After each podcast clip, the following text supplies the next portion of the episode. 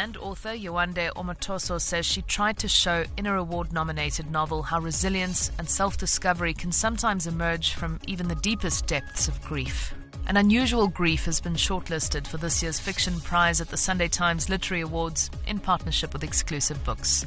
It's a bold and unflinching story about one woman's unconventional approach to life and loss. Hot 1027's Jenny Crwys-Williams caught up with the author.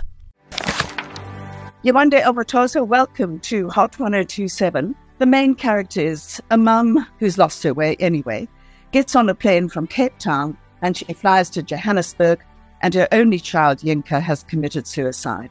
She is grief stricken so badly that she doesn't really know how to cope with it. And she comes to Johannesburg, but what is she going to find?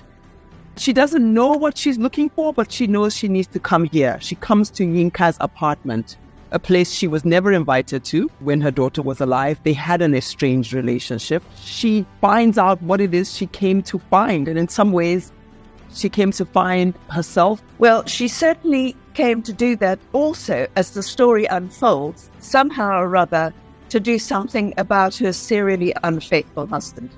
On the surface, she thinks she's trying to uncover my child, whom I didn't know that well, took her life, and I need to find out why. She has a sense that she's to blame, which I think could be a familiar experience for people who lose people in this way.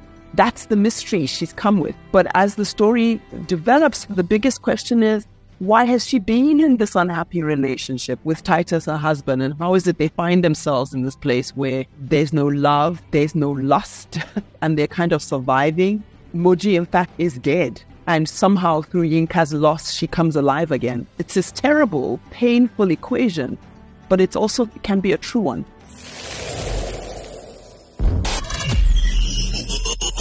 Hot 1027.